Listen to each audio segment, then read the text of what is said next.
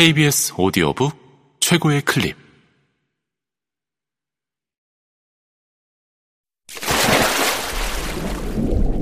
KBS 오디오북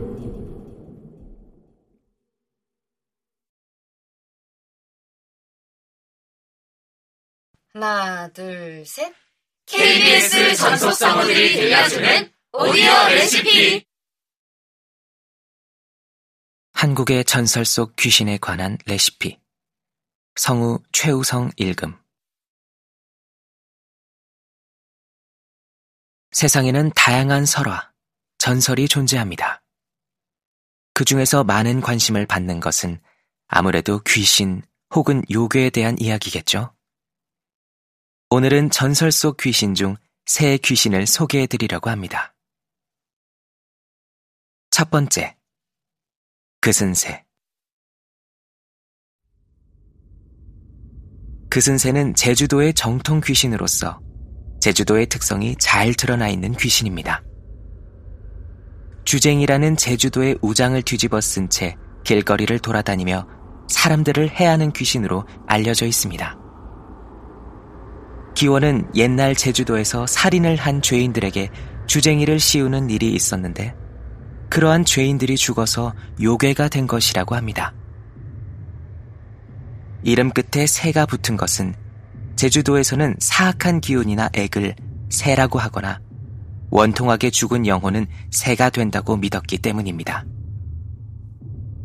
그러한 이유는 한자 사악할 사자가 와전되어 새로 음이 바뀌었다는 추측이 있습니다.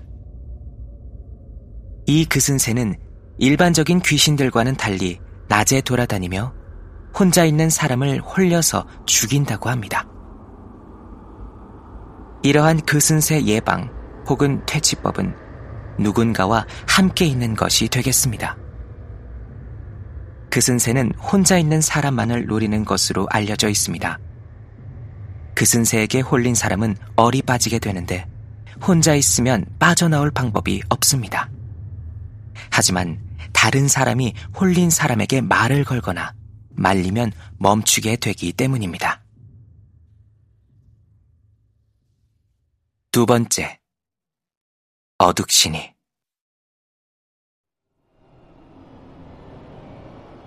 어둑신이는 한국 민담에 등장하는 대표적인 귀신으로 고려시대에 기록되기 시작하여 조선시대 요괴로 정착했다고 합니다. 제법 어둡다는 의미의 어둑하다와 귀신을 뜻하는 귀화어 신이가 합쳐진 말입니다. 고로 어둑신이는 바라볼수록 점점 커지는 어둠에 대한 인간의 공포를 형상화한 것으로 알려져 있습니다. 기본적으로 어둠을 상징하며 사람이 지켜보고 있으면 점점 커진다는 특징을 가지고 있습니다. 계속 바라보거나 올려다보면 올려다볼수록 더욱더 커져서 마지막에는 사람이 깔려버리게 된다고 합니다. 반대로 그렇게 커지고 있는 것을 억지로 내려다보면 점점 작아져 마지막에는 다시 사라지게 된다고 합니다. 또한 시선을 돌려버리고 무시해버리거나 관심을 주지 않으면 사라지는 요괴라고 합니다. 어둑신이는 그슨대와 상당히 비슷한 귀신이기도 합니다. 하지만 사람을 단순히 놀라게 하는 정도의 귀신인 어둑신이와는 달리 그슨대는 사람을 직접 죽이는 악귀에 가깝다는 차이점이 있습니다. 세 번째, 장산범.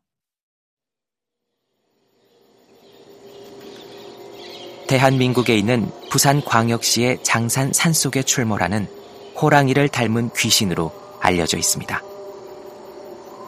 대부분의 귀신 전설들이 전 근대에 만들어진 것과 달리 장산범은 현대의 괴담으로 많이 알려진 귀신입니다. 외형은 진홍색의 피부와 비단같이 곱고 긴 털, 발은 길쭉하고 두꺼운 갈고리 발톱이 특징입니다. 호랑이의 골격이 외형적 특징으로 알려져 있습니다. 특히 털이 가장 큰 특징으로 여성의 머릿결 같은 매우 아름답고 고운 백발의 긴 털이 일종의 환각을 일으켜 사람의 경계심을 없앤다고 알려져 있습니다. 이 때문에 분명 호랑이의 모습인데 사람으로 인식하게 된다고 합니다. 울음소리가 매우 기묘하다고 하는데 칠판이나 쇠를 긁는 소리를 비롯해 물 흐르는 소리, 빗소리, 바람소리 등의 여러 가지 자연의 소리를 낼 수 있고 생물의 목소리 또한 묘사하는 재주가 있다고 합니다. 강아지, 소, 고양이를 비롯해 사람의 목소리를 낼 수 있고 심지어는 죽은 이의 목소리까지 한 번 들으면 흉내를 낼 수 있다고 합니다.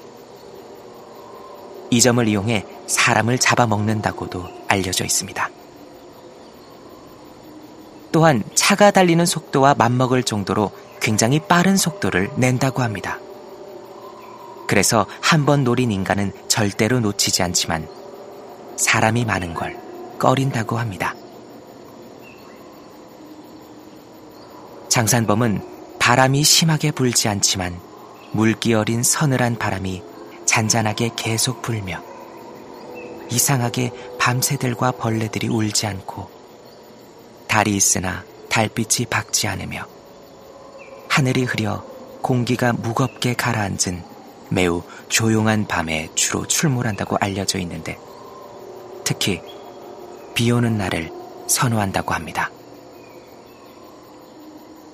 예방법으로는 붉은 색과 시끄러운 소리, 타는 냄새를 싫어한다고 하는데 특히 머리카락 타는 냄새를 극도로 싫어한다고 하니 이를 참고하시기 바랍니다.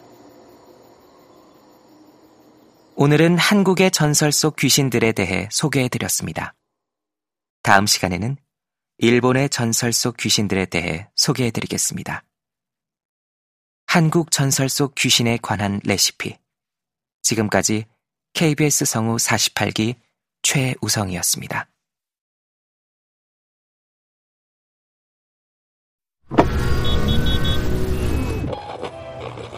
KBS 오디오북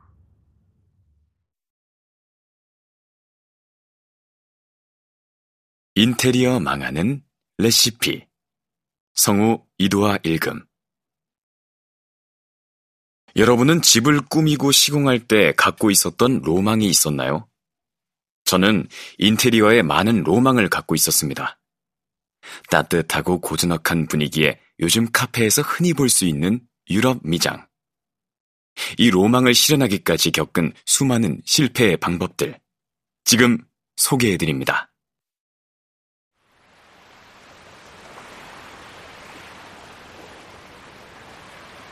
유럽 미장은 흔히 그리스나 지중해 해안 도시에서 만날 수 있습니다. 그리스 산토리니의 새하얀 벽들을 상상해 보세요. 생각만 해도 따스한 햇살이 느껴지지 않습니까? 이 유럽 미장은 아름다운 외견만큼이나 많은 장점이 있습니다. 첫째, 사후 관리가 용이하다. 둘째, 패턴이 불규칙하기 때문에 하자율이 적다. 셋째, 단열 및 결로 방지에 유리하다. 유럽 미장은 한마디로 인테리어에 있어서 무적이라고 불러도 손색이 없습니다. 그리고 재료 또한 간단한 이 유럽 미장을 만만하게 생각한 순간 당신의 인테리어는 끝났습니다. 유럽 미장은 본토에서 석회를 물에 푼 다음 모래를 섞어 벽에 바르는 것이 끝입니다. 재료는 석회가루와 모래, 물, 이 세 가지가 전부죠. 너무 간단해 보이는 이 유럽 미장은 한국에 들어온 순간 철근과 콘크리트의 건물을 만납니다. 이 상태로 시공하기에 벽은 너무 매끄럽고 벽체의 색이 너무 어두워 당신이 상상한 유럽 미장은 불가능합니다. 그렇기 때문에 석고보드, 프라이머, 코너비드, 메시 테이프 등의 많은 기초 작업이 매우 매우 매우 꼼꼼하게 이루어져야 합니다. 만약 당신이 이 모든 사실을 알고 기초를 정말 꼼꼼히 작업했다면, 그래서 프라이머를 정말 두껍게 발랐다면 당신의 유럽 미장은 끝났습니다. 벽이 너무 거칠어져 유럽 미장을 하는 시간은 3배로 늘어납니다. 미장재는 점점 굳고 당신의 체력은 제한되어 있으니까요. 칠하기 전에 그럴듯하게, 음, 좀 넉넉하게 발라서 나중에 사포질로 정리하면 되겠지, 라고 생각했을 수 있습니다. 누구나 그럴듯한 계획을 가지고 있죠. 두꺼운 프라이머에 사포질을 하기 전엔 말입니다. 프라이머는 생각보다 단단하고 두꺼워서 균일하게 사포질을 하기가 매우 어렵습니다. 처음부터 아주 얇게 미장제가 떨어지지 않을 정도로 펴발라주기만 하십시오. 제발. 당부의 말씀드립니다.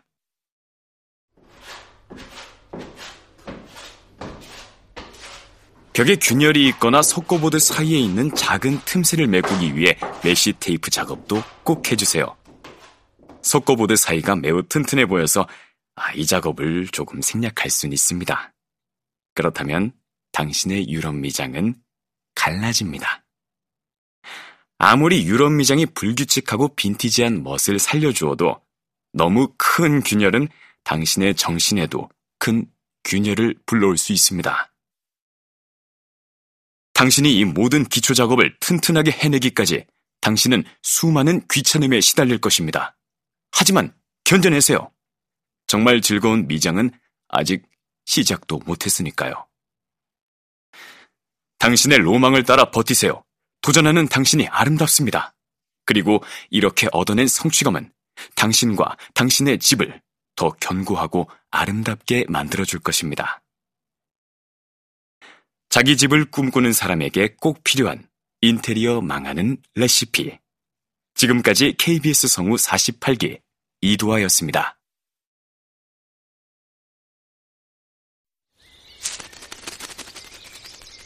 KBS 오디오북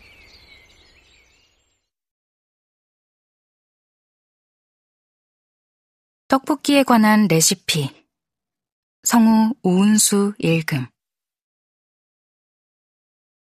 아니 근데 진짜 제가 무슨 얘기를 하면 좋을까를 생각해 봤어요. 5분 정도 얘기를 해야 되는데 무슨 얘기를 할까? 그러면 제가 좋아하는 거에 대한 얘기를 하는 게 좋은데, 그거를 곰곰이 생각하다 보니까 떡볶이가 생각이 났어요. 제가 떡볶이를 좋아해서 맛집을 찾아다니다가 우연히 가입한 떡볶이 카페가 있어요.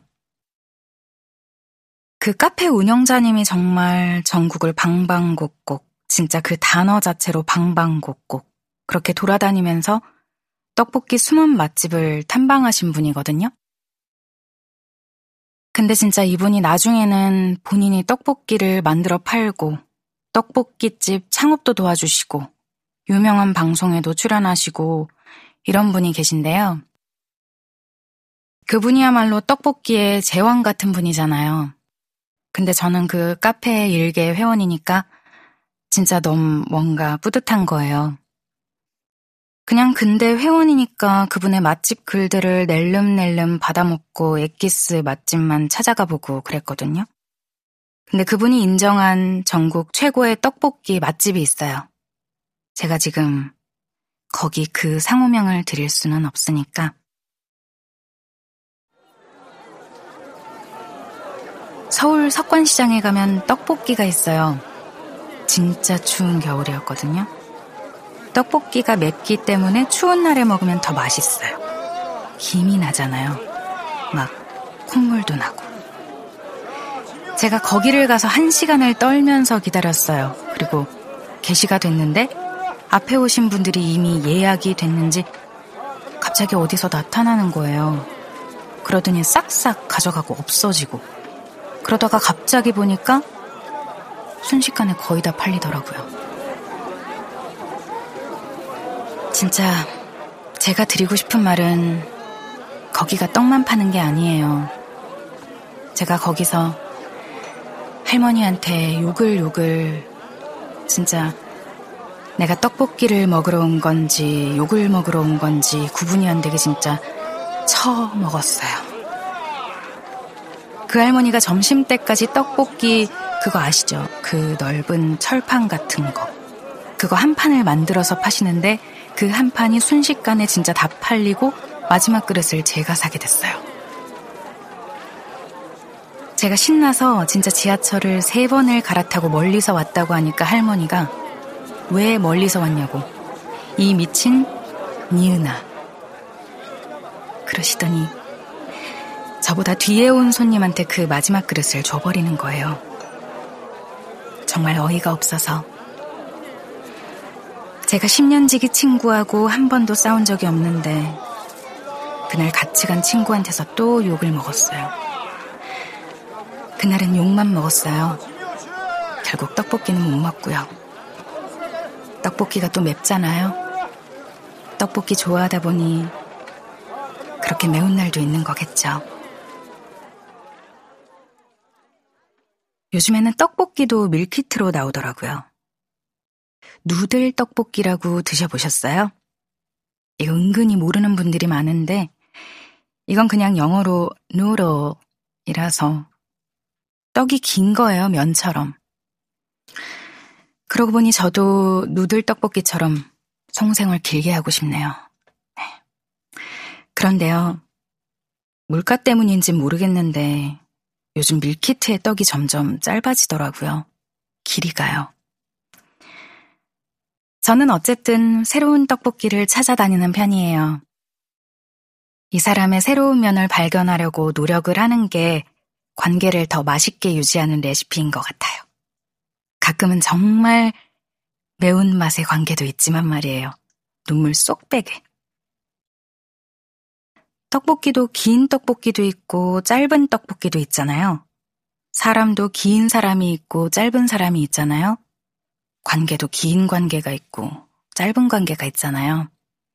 또 떡볶이 떡이 굵고 짧은 게 있고 가늘고 긴 게 있잖아요.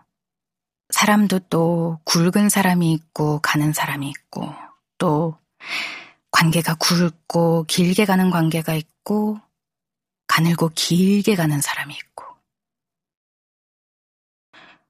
또 짜장 떡볶이 마냥 속이 시커먼 사람이 있고 궁중 떡볶이 마냥 고급스러운 맛의 사람이 있고 국물 떡볶이 마냥 넉넉하고 슴슴한 사람이 있고 뭔가 보기만 해도 같이 있으면 건강해질 것 같은 야채 떡볶이 같은 사람이 있고, 또 국물 없이 볶은 기름 떡볶이 마냥 자극적이고 느끼한 사람이 있고, 또 너무 매운 빨간 떡볶이라 천식인 것 마냥 기침 안 멈추게 아주 사람 미치게 하는 사람이 있고, 간장 떡볶이 마냥 또 짜가지고 같이 있는 사람 질리게 하는 사람이 있고, 까르보나라 떡볶이 마냥 넉넉한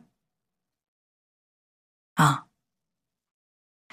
그러고 보니 이 떡볶이에 인생이 진짜 다양하게 담긴 것 같아요.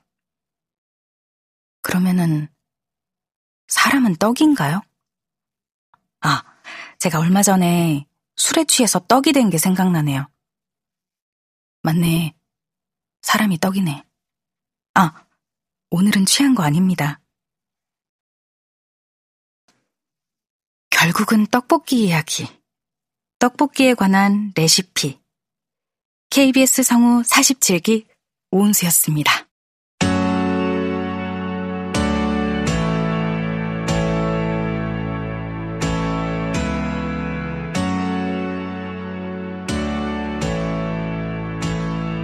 여러분은 지금 KBS 전속 성우가 들려주는 오디오 레시피 모음을 들으셨습니다. 최고의 클립에서는 KBS 전속 성우들과 함께 모든 것의 설명서를 담은 오디오 레시피를 만들어 보았습니다. 오늘 이 시간에는 한국의 전설 속 귀신을 설명하는 귀신 레시피, 인테리어를 준비하는 사람들을 위한 망하는 인테리어 레시피, 떡볶이 만드는 법이 아닌 떡볶이에 관한 일화를 설명하는 떡볶이 레시피 등 일상에서 건져 올린 다양한 레시피들을 소개해 드렸습니다. 지금까지 떡볶이에 관한 레시피를 들려드렸던 성우 오은수였습니다.